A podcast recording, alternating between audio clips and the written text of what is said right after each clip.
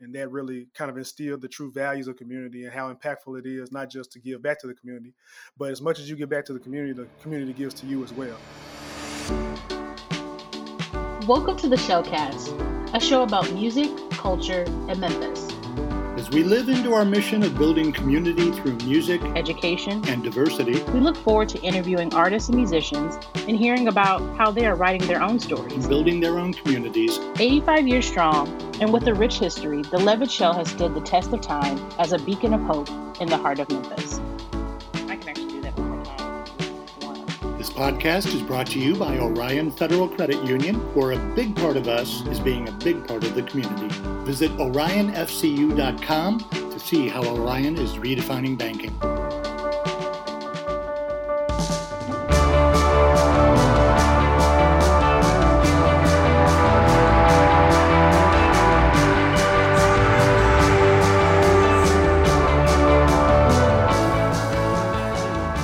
And welcome to episode 22 of Shellcast. As of January, Evan Collins began his two year term as the president of the Shell Board of Directors. We spoke about both the challenges and the opportunities for Evan and the Shell moving forward. He's a delightful man to talk to. Please join me in welcoming Evan Collins to Shellcast.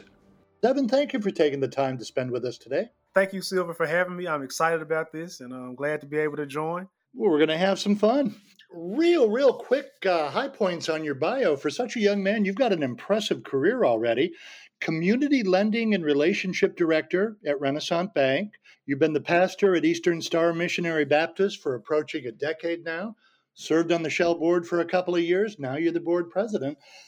It seems like the uh, unifying factor with all this is a devotion to community service. Where did that come from in your life? Good question. My um my parents instilled in me for a very long uh, time, all of my life, just the importance of being involved in the community and, and loving Memphis. And they they're Memphis through and through, uh, as am I. So just growing up having a closeness with community. My dad's a pastor; he's pastor for forty years, and he's always been heavy on community work and involvement and that really kind of instilled the true values of community and how impactful it is not just to give back to the community but as much as you give back to the community the community gives to you as well so it's just always been uh, deep in my heart I went to Bishop High School, and there was a. This is an interesting story.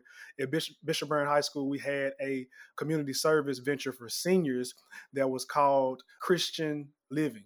And in this Christian Living class, I won an award because I just really I took it probably further than it should have gone. I, I, did the community service hours well after they were required because I just really enjoyed it and understood that people are just so important. As we come together, we can do so much more than we can divide it. So I really just always have enjoyed it. And I, I'll say it began with my parents and then kind of deepened as I went into high school. I love that bit about we can do so much more together. That's a wonderful quote.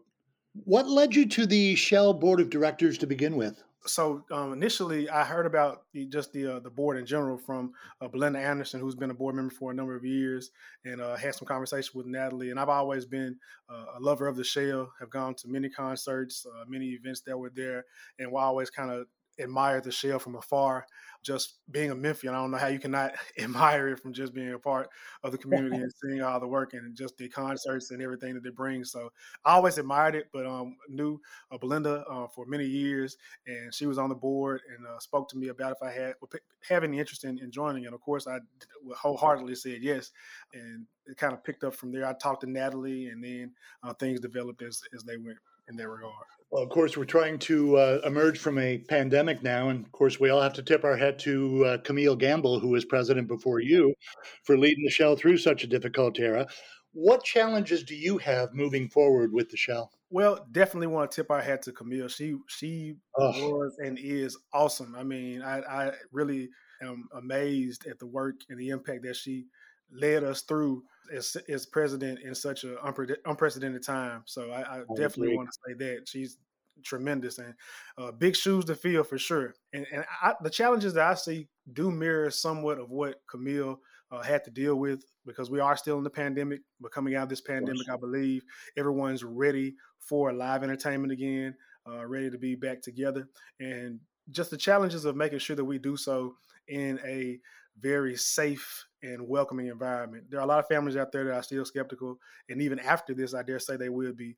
But what better way to make them feel comfortable than having a good time with some music and showing that we're leading in this effort, not just from an entertainment standpoint, but also from a public health and safety standpoint. So those those are challenges that I see that many other entertainment venues are seeing and have to sure. deal with.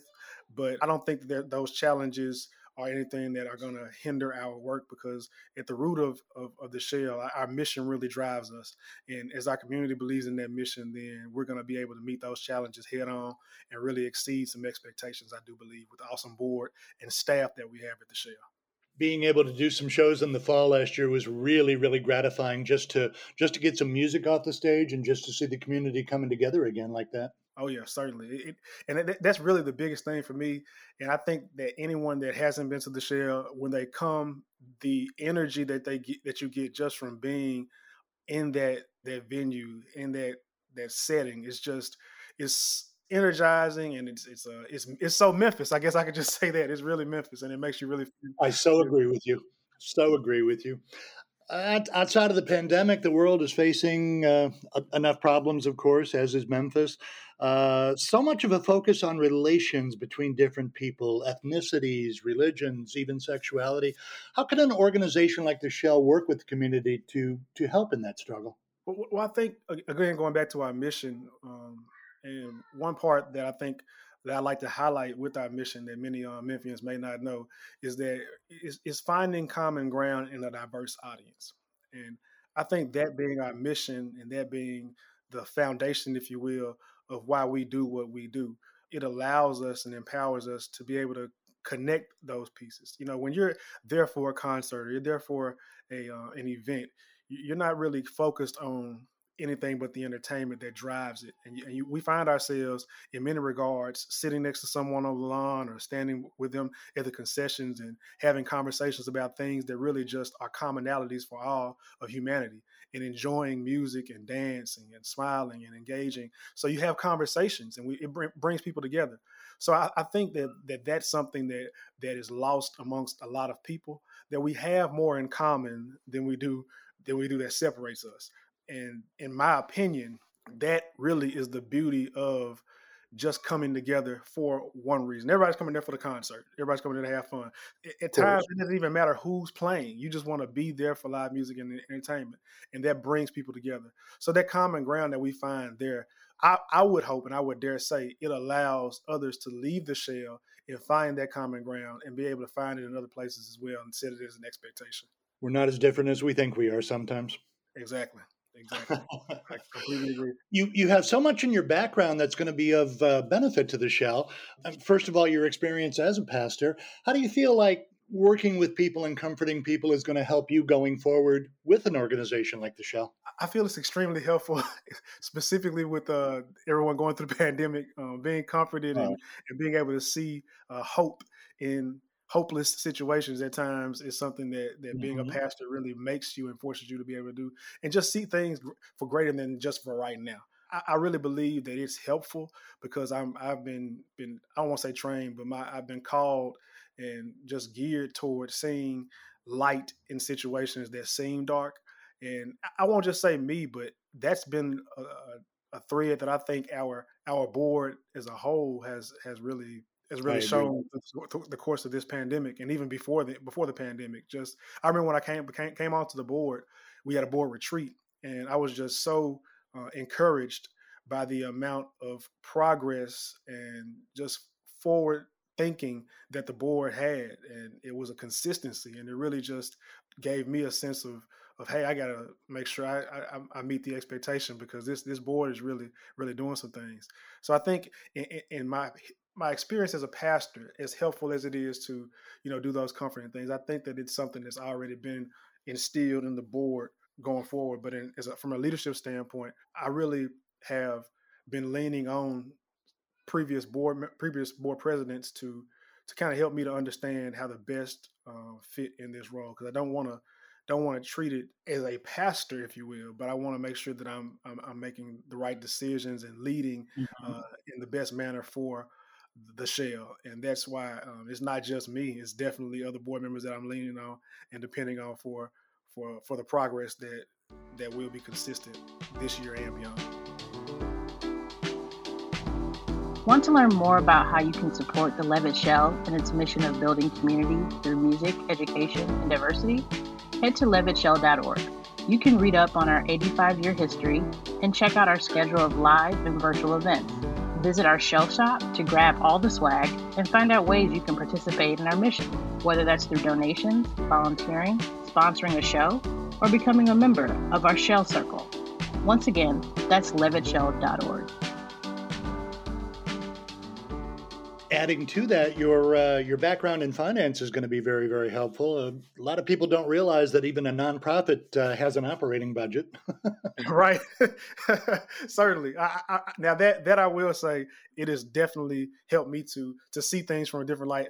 And, and again, I, I, hate to keep on just just going back to the board and how awesome the board is, but it's it's it's truth, and you know this, Silver. The board is is just so strategically developed that we have a number of individuals that specialize not only in finance but other areas, and it really just adds to the strength of our board to help us to to succeed in our mission. But I do think that being a in, in finance is helpful because it makes it, it trains my eye to look at not just one side of things, but to actually look at what helps the the organization to be stable and uh, really look at the numbers for what not what they look to be, but what they can be as well, and see see benefits, see uh, what's hidden, see trends, and um, it, it's helpful because, as you said, it's st- we still have an operating budget.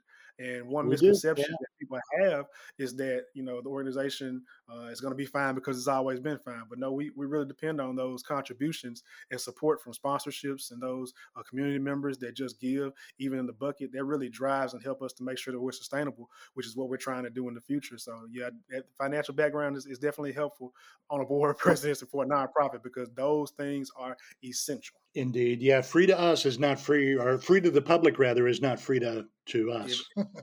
Everything has a cost. it does indeed. So, so we're facing some problems and some challenges going forward.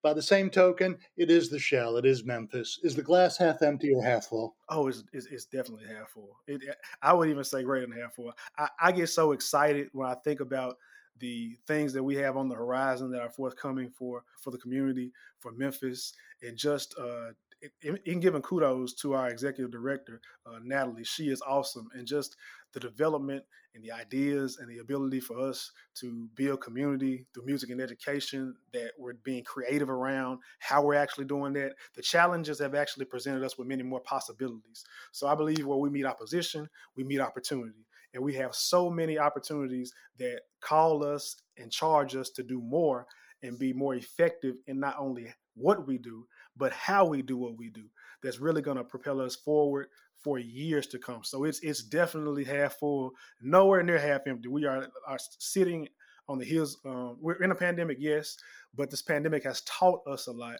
and helped us to develop a lot of things that we need from a foundational and, and administrative standpoint that we can better succeed in fulfilling our mission. So I'm not, and I'm not just saying that out of one being op, op, an optimistic. I really believe this, know this, and we'll be able to see it soon.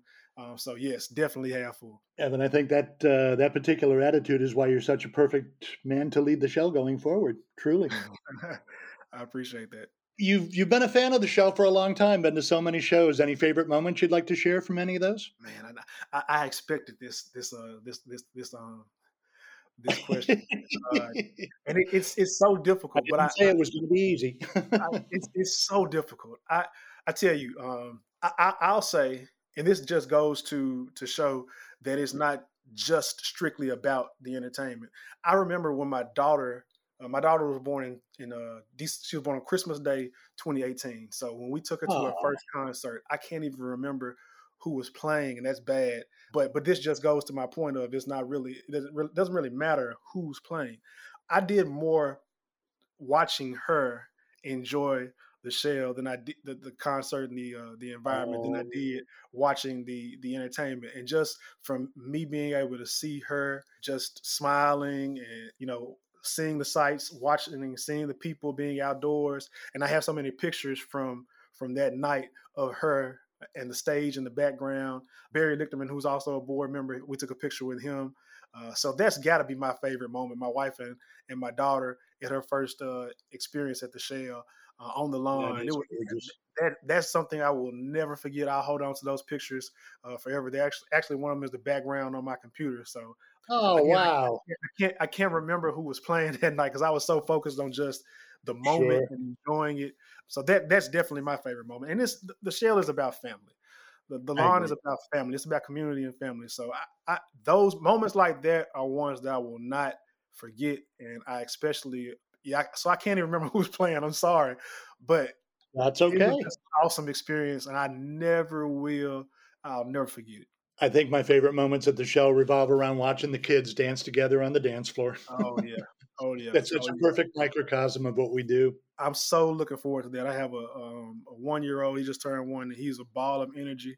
So I oh, can't wait goodness. to see him get out there and and cause his mom some some frustration. That's